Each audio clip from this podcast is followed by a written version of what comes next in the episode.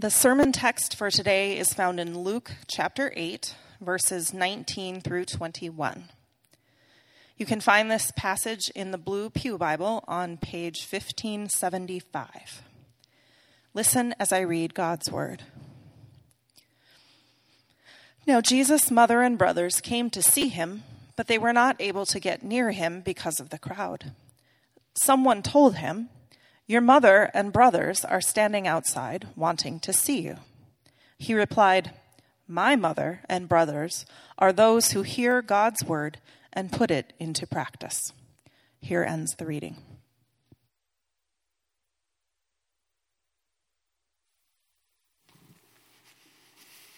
Good morning, everyone. If I haven't had the chance to meet you yet, my name is John. I get to serve as the lead pastor here at Elmwood. Earlier this week, we updated the staff portion of our website because we now have uh, Dave Hammond with us as our director of Next Gen Ministry and our pastoral resident. And so we did the sort of, you know, the formality of updating all of our uh, wonderful looking pictures. They're not showing up. No, no, it doesn't work. The pictures were great, I promise. That's so disappointing. Oh my goodness. Wow. Uh, yeah, I, that's the one I wanted to show was the like jumping pic. Oh, whatever. I'll show it next week, I promise. So come back next week and you'll see a great picture of our staff team. It's wonderful. Well, now that we're off to such a great start. Oh, Lord have mercy. Uh, we need to pray. So let's uh, come before the Lord in prayer this morning.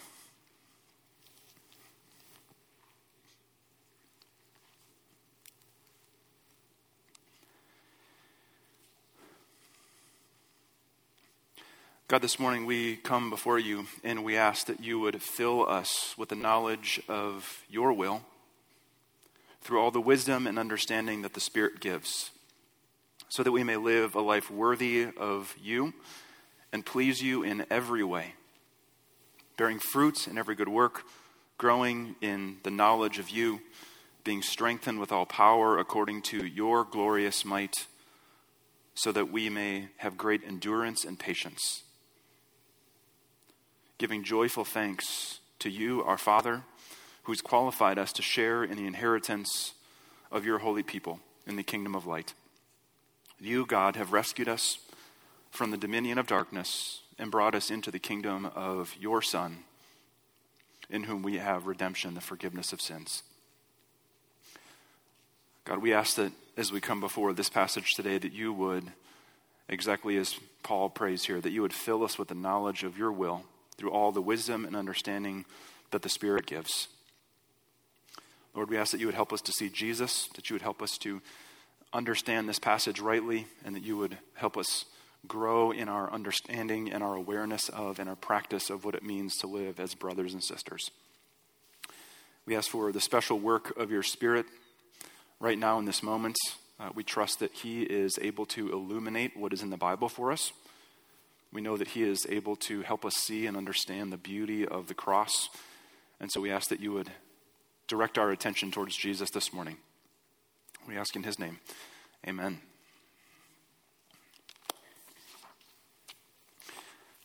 When it comes to family, the word normal is entirely relative. We all grow up thinking that our family is quote-unquote normal, and that is only because we have no other experience of family outside of our own biological family. It's all we know. But then as we grow older and as you maybe go over to your friend's house, you maybe go over to a friend's house for maybe either just like a hangout or for some sort of slumber party, or you, you have experiences with other people's families, and you start to see the way that other people do it. And you start to see the way that other people, oh, this is how they relate to one another. Oh, this is how they talk to each other. And you begin to see that outside of your own family, there's other ways of doing it. And what becomes very obvious very quickly is that your family is weird. And also, every other family is weird too, right? All families are quirky. All families are weird. All families have areas of dysfunction and unhealth. And of course, some have more than others. Let's be honest about that. But the point is that there is no such thing as a quote-unquote normal family. I think this is part of why we gravitate uh, so much towards sitcoms. You can go all the way back to sitcoms like I Love Lucy or The Cosby Show or one of my favorites, The Fresh Prince of Bel-Air. I will spare you the certain trauma of rapping the intro to that song because I'm pretty sure I know all the words to it, but you'd all like get up and walk out, so I won't do that.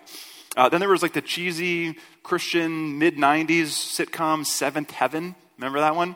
Uh, there's all sorts of these sitcoms, right? This is uh, part of the reason why The Simpsons is the longest running animated show like in history, is because you get like a window into this like super dysfunctional family and all of their like dysfunctional happenings. It's why we are so drawn to sort of the newer uh, brand of sitcoms, whether it's Arrested Development or Home Improvement or Modern Family or reality shows. They like literally stick a camera inside of someone's home and you get to like watch them and how they relate to one another. And you get to see all of what it is to like live in their family. Whether it's, you know, the Kardashians, which I've literally never seen in my life, but I know it's a thing, to uh, there's there's one called, uh, I think it's called nineteen and Counting. Uh, this family called the Duggars is like this super conservative Baptist family, and they have nineteen children. The show started out as like sixteen and counting, and then it kept changing names as they had more kids. And, you know, so we get to like watch into the lives and the families of these people. And part of the reason why shows like this so grab our attention and are so compelling is because we can so easily identify with what is the beautiful mess of family, right? Family is beautiful. Family is wonderful. There's so many uh, marvelous things about family. And also family is kind of a hot mess. And family is difficult, and family is messy. And so we just are instinctively, like, we get it. And so we're so attracted to shows like this. We've been in a series of messages here on Sunday morning thinking together about our identity in Christ. And what we have been sort of exploring together is we, we've taken our identity in Christ and, like, compiled it. We've sort of condensed it down into, we've simplified it into three sort of main identities. And I'm going to do a little pop quiz right now for you to see if y'all remember. So the first is what? We are sons and daughters, right? We are brothers and sisters, right? And third, we are neighbors and witnesses. Yeah, excellent. Good work. Uh, we, we've been in this series thinking about those identities, and we spent the last two weeks looking at how we are sons and daughters of God. And we're going to spend the next two weeks, including today, thinking about how we are brothers and sisters. Now, these two identities of sons and daughters and brothers and sisters are like uniquely and uh, deeply connected, right? Because what makes us sons and daughters is also what makes us brothers and sisters, right? If if you are someone's son or daughter, that is what makes you a brother or sister of someone else who is a son or daughter of the same parents. And so as we think about this in relationship to uh, to God, what we see is that being a son or daughter of God by default makes us brothers and sisters of one another. Those of us who are followers of Jesus, who are sons and daughters of God, we are also by default brothers and sisters of one another. And so we're going to spend the next uh, bit of time here this morning thinking about what it means uh, to live as brothers and sisters. And as we look at these uh, two very brief verses, three verses that we heard read this morning, we're going to just sort of uh, ponder together one way that our identity as brothers and sisters expresses itself. Okay, so one way that our identity as brothers and sisters expresses itself. And it expresses itself in this, the reordering of our lives around a new set of relationships. Our identity as brothers and sisters expresses itself in our life in the form of the reordering of our lives around a new set of relationships. For us to see really the impact of Jesus' words here in this passage, we have to sort of pull back for a moment and recognize some of the cultural differences that exist between our particular cultural environment here in the modern Western world and the way that the world was in the day of Jesus' life and ministry. And actually, there's parts of the world today that shares a lot of the same values and a lot and look very similar to Jesus' day. So you go places like Asia or places in Africa, and there's much uh, their culture uh, today looks very much like Jesus's uh, Jesus's day. But we're going to sort of uh, look at how our culture is different than theirs, and that's where we see the significance of what Jesus says here. And the only way that I've been able to really combobulate this in my mind, the, the best way I've thought of, is to think of this as like diverging arrows, right? That starts in the same place and then diverges. So just go with me on this. What's true of all of us, what all of us have in common, is that we are born and nurtured in our biological family. Now, I understand that that's not always the case, whether it's adoption or whether there's some other circumstances that would lead you to be uh, parented or raised by someone who's not your biological mother or father. Totally get that. But for most of human history, in most places, in most times, this is the norm. And the reality is that we are all born and nurtured into our biological family. And as our family nurtures us, we are nurtured into one of two sort of broad directions. The first direction that we can uh, identify as Uh, being, my goodness, my slides are all out of order. I'm so sorry. So that's the big idea. Um, we could be moved towards this individual, individually oriented type of way of being in the world. So we're born into our biological family, and we are then raised into a sort of individually oriented way of life. Uh, so what that means is that we grow older, and eventually, what happens is we become independent from our biological families, from our families of origin. In fact, this is part of, in our specific cultural environment, part of the mark of being an adult is that you have independence from your biological family, right? You have relational, you have financial independence. That's a part of what it means to be a grown adult and to be seen as someone who is mature. And this is why there's, uh, you may have noticed the, the stereotype against people who still live with their parents, right? The stereotype of like the person who quote unquote lives in their parents' basement, which is like really derogatory way of talking about someone who's like not made it in life, who needs the financial or, you know, relational support of their parents because they can't cut it on their own. And so there's this like negative perception of people who still live with their parents because we value independence from our family of origin so much. Of course, there's times when people would move back in with their parents for various life circumstances, but if you or your family does ever move back in with your parents, it's virtually always a concession. It's virtually always because something has exploded in your life where like you lost your job or you uh, lost your housing or some like crisis happens and you don't have any other choice. And so you say, well, I don't have anywhere else to go. My parents will take me, so we'll I'll go back to my parents' house. Right? But then the entire time you are at your parents' house, you're constantly thinking about, well, how do I get out of my parents' house? How do I get like back into my own place? How does my family get some distance? And that's just, we just have to recognize that is a part of, that is just built into our understanding of what it means to be a functional adult is that you have independence from your family. We live in a very uh, sort of individualistic type society where we highly value this sort of independence. But this is not the way that Jesus' culture was. So we are born and nurtured into our biological family, and our families sort of nurture us into either an individualistically oriented way of life or into a more community-oriented way of life. And this is far more the case in Jesus' day than it is in ours.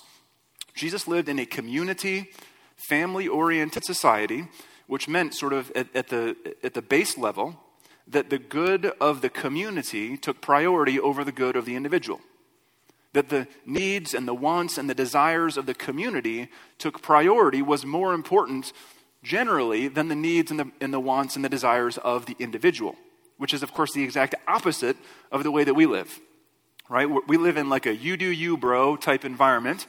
And, you know, whatever makes you happy, doesn't matter if it hurts other people around you, doesn't matter, you know, what the fallout is, you have to be true to yourself. And so we we highly prize and value the individual person, whereas they valued the community over the individual person. Not to the exclusion of the individual person, but they thought through the lens of community first, then individual. And so within this particular cultural environment, in the day of Jesus, in his life and ministry, a person's highest relational priority was to their biological family. Your highest relational priority was to your biological family, but specifically to your brothers and sisters. And that priority and that relationship, that extended beyond the time when you got married and had a family of your own. It was the case uh, very often that people would live in households together, meaning that there would be mom and dad and one or more of their children and their families would live together in the same household unit with grandmas and grandpas or aunts and uncles or whoever else was there. And of course, as I mentioned earlier, this is common in other parts of the world, but it's unusual to us. But this is the way that uh, the society around Jesus operated, and this is so important for us to understand what it is that Jesus is saying here. In our particular context, you may love your family no matter what. And I think we would all say, you know, this person is, they're irritating or they're just weird or I don't get along with them, but you know what? They're my family. So I'm going to love them no matter what, right? We all have that, like we love our family no matter what. But the difference is that that doesn't for us necessarily mean that our family is our highest relational priority, or that we will orient or organize our lives around our family, but that's exactly what it meant in Jesus' day. And so we just have to sort of recognize that there's different ways of living, different cultural environments. We live in one that's very different than the cultural environment in which Jesus lived and ministered. And so we just have to recognize these differences. And of course, each of these, the individually oriented and the community oriented way of life, those, I'm not here making a value judgment necessarily, saying that one is like better than the other. Both of those have really great things about them, and both of them have downsides to them. So I'm not here, you know, saying we need to go back to, or, you know, have a sort of, you know, a different way of thinking about things necessarily. I'm just pointing this out to say this is this is the environment in which Jesus lived and ministered, and for us to understand the significance and the importance of Jesus using family language, we have to understand these differences in culture. And as we do, we'll begin to see just how explosive Jesus' words are here in this passage. Now, Jesus' mother and brothers came to see him, but they were not able to get near him because of the crowd. Someone told him, "Your mother and brothers are standing outside wanting to see you." He replied, "My mother and brothers are those who hear God's word and put it into practice."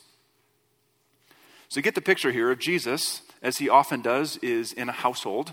He's in some sort of a house, and there's a crowd of people that, as you know, as is often the case, are gathered around Jesus, and they're listening to him teach, and it's like people are just like packed into this house, right? There's standing room only.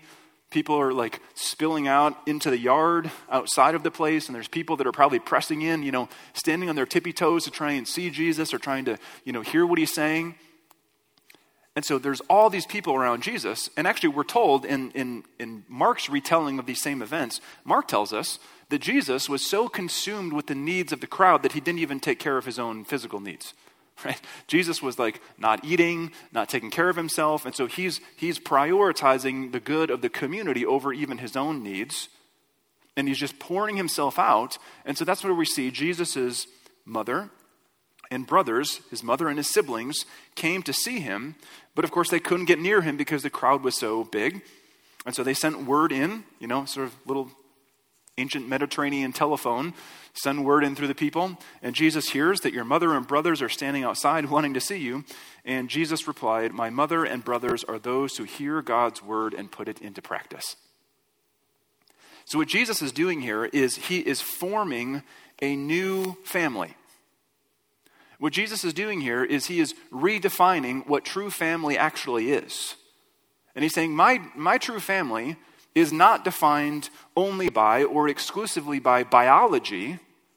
Those who are members of my family are anyone and everyone who hears the word of God and puts it into practice.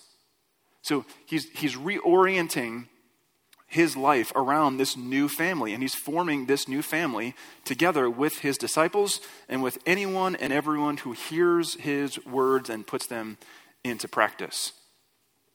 Now, we got to be really clear about this, lest we uh, jump to some conclusions about what Jesus is doing here. Jesus is not disowning his family. Okay, Jesus is not um, saying that his family doesn't matter. He's not disowning them.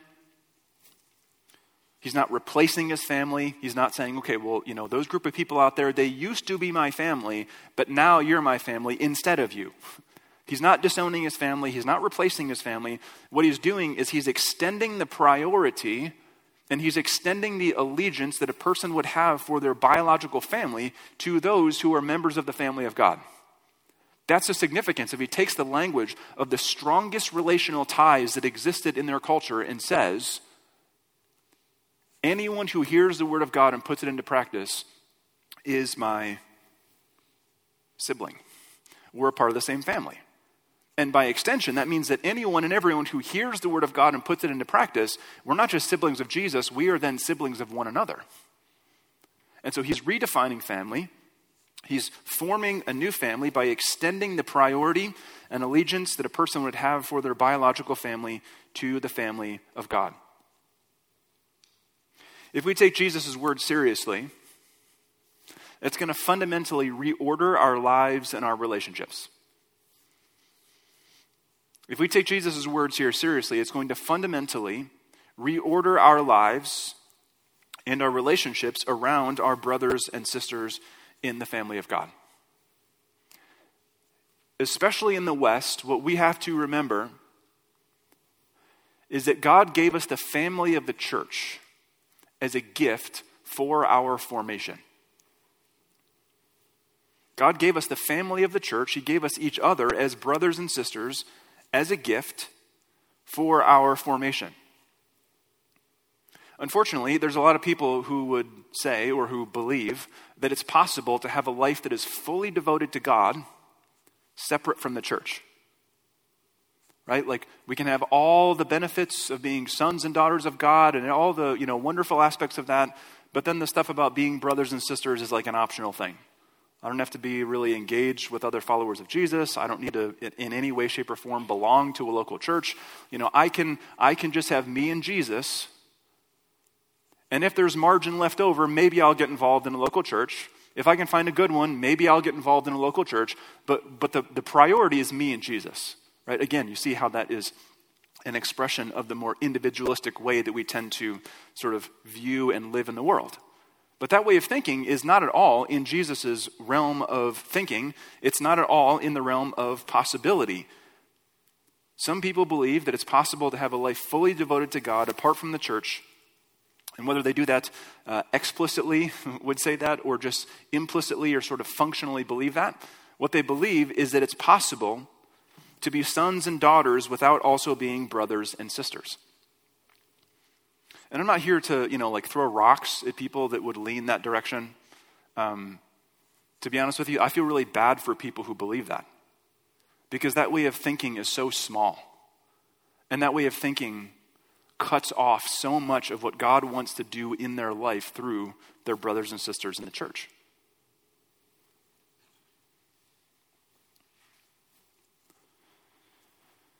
God has better for us. In his all-knowing goodness, God has not only rescued us out of our sin as individuals, although he's done that, right? It's not less than an individual experience we have of God's grace and his forgiveness and his mercy, but it's more than that. He has not just brought us out of our sin, he's brought us and rescued us into a new family. He's rescued us out of our sin and brought us into the kingdom of the Son he loves, into the kingdom of God, into this new community and this new family called the church. That is God's all-knowing sovereign wisdom at work, is that he brought us into this weird, oftentimes messy organization, organism called the church.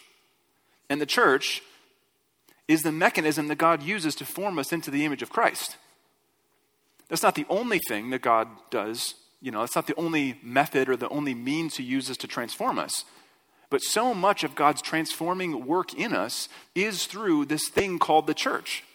And yes, the church is messy. Yes, the church is complicated, and the church is disappointing, and the church is frustrating, and the church is hard, and the church is filled with people like you and me who make the church messy and difficult and hard and frustrating. Right? The reason the church is frustrating is because of people like us. But that's exactly the point, is that we are people who have been saved by God's mercy, not because of how good we are, not because of how good our lives look and how great we are at everything. We have been saved because we recognize how badly we need the mercy and grace of God. And so you would take a bunch of people who are like recover, recovering self-centered people who care nothing, care about nothing except for themselves, and you put them together in the family of the church, and what do you think is going to happen? Some sparks are going to fly, right? There's going to be times and places where the church is so hurtful or so disappointing, and you may look around at the church sort of broadly in our country or the world and say, man, we're just missing it on this or on this or on this, and that may be true. And the good news is that we are not in the church because we have it all put together. We're a part of the church because we don't. That is the thing that qualifies us to be sitting here together, is that we don't have it all figured out. This church thing that we're a part of is really messy, is really complicated, can be really difficult. And in God's all-knowing wisdom, this is the means, you all are the means that God uses to shape our lives together into the image of Christ.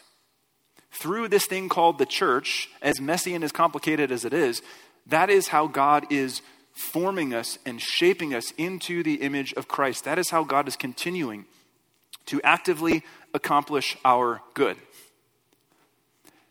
And if we miss out, if we choose not to live as family, if we choose to take, you know, all the wonderful good things about being sons and daughters, and then we choose to like neglect all the stuff about being brothers and sisters, if we choose to live that way, we forfeit a significant part of God's work in us.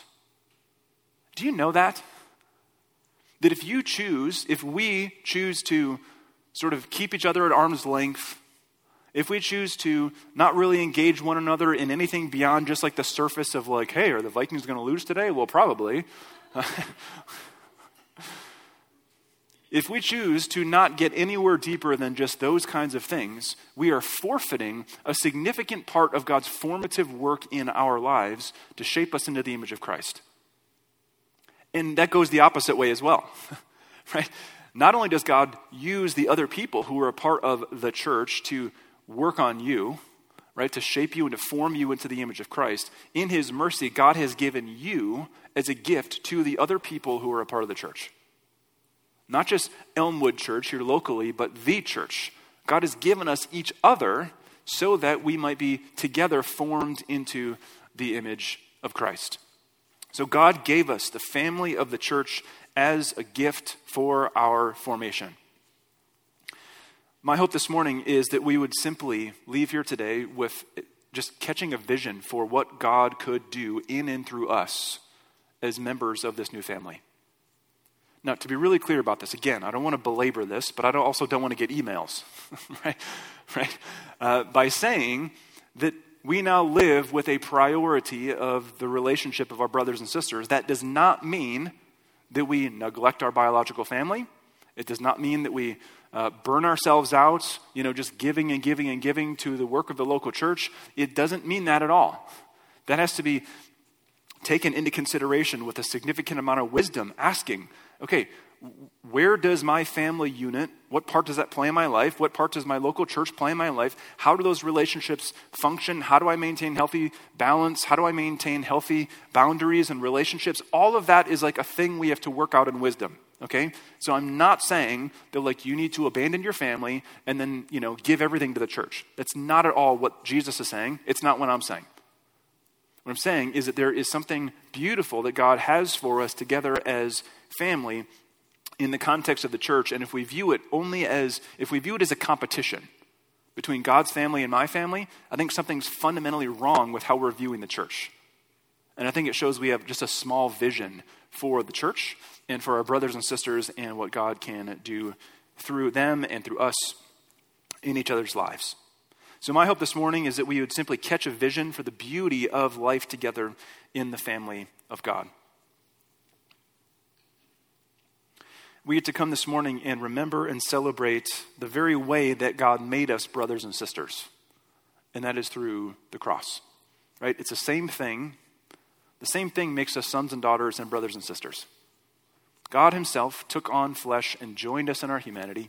He suffered and he died for us on the cross so that we could be made alive to the things of God, so that we could be given new life, so that we could be given a new identity as sons and daughters, and also a new identity as brothers and sisters. And so it's the work of Jesus on our behalf that makes us into this new family.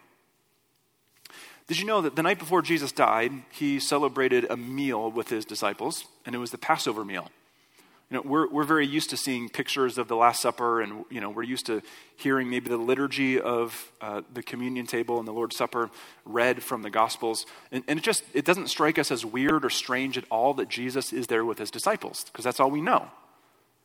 What should strike us is that the Passover meal was to be celebrated within your household. That's the instructions that God gave, was that you would celebrate Passover together with your family and with your extended family within your household. And so think of how significant it is, not only that Jesus goes around saying things like, whoever does, hears God's word and puts it into practice is now my brother and sister. He not only says things like that, but then on that Passover night before he was executed, he took those disciples away from their biological families and celebrated that significant meal, the most significant meal in Israel's history. He celebrated that together with these disciples as a new family, who is not brought together by, you know, how many chromosomes you share. They're not brought together by their biology necessarily. They're brought together around Jesus, who is what the Passover meal looks forward to, right? Jesus is the lamb, the Passover lamb that the Passover meal leaves us anticipating. And so Jesus took this group of men from their biological families on that night in order to remake them into this new family, and then he, after that, sent them out. Not only this, but Jesus, as he is hanging on the cross, he's in physical and emotional and spiritual agony in ways that we will never know. He's hanging there, and his mother is standing at the foot of the cross. And the disciple John is there with his mother. And in the midst of what was probably the worst thing that Jesus and his mother have ever experienced in their lives, in the midst of the worst thing that they've ever experienced, Jesus looks down and he says, "This is now your son." And he looks at John and says, "This is now your mother." And it says that he took Jesus' mother into his own household from that time on. So Jesus, at the foot of the cross, is turning these people who don't have the same biological markers, he's taking them and he's making them into family. He's saying there is a truer kind of family that exists than just biology. And so Jesus, through the communion table, is forming a new family. And then Jesus, at the cross, is forming a new family. And these are the rhythms that we go through every single week here at Elmwood, where we come to the communion table and we look at the cross and we sit at the foot of the cross. And this isn't just something that we get to experience as individuals, right? Like, we don't turn down the lights and make it so that it's like you and, you know, everyone else around you is just sort of like off the map. They're not even here. It's just you and Jesus, and you get to come forward and receive communion for you. The lights are on so that you can look around and see all of the other people that are now your family because of what Jesus did for us that we celebrate at communion. We are a family together, whether we want to be or not. Sometimes we want to be family more than other times. Let's be real. But we have been brought together into the same family, and it's the communion table and it's the cross that not only make us into family, but also they form us and they shape us as family. And it's the way of the communion table, it's the way of the cross that teaches us how to live as members of this new family. We'll be thinking more about that next week. But for this morning, we get to come and remember and celebrate that God has made us into this new family at the cross and around the communion table. As we do each week, I want to invite you to take just a few moments of silence for confession, for reflection. If there's anything that you heard this morning that you need to sort of just uh, bring before the Lord or process or pray through, I want to just allow a few moments of space for that, uh, for confession or reflection, and then we will come together and celebrate Christ at the table as one church family.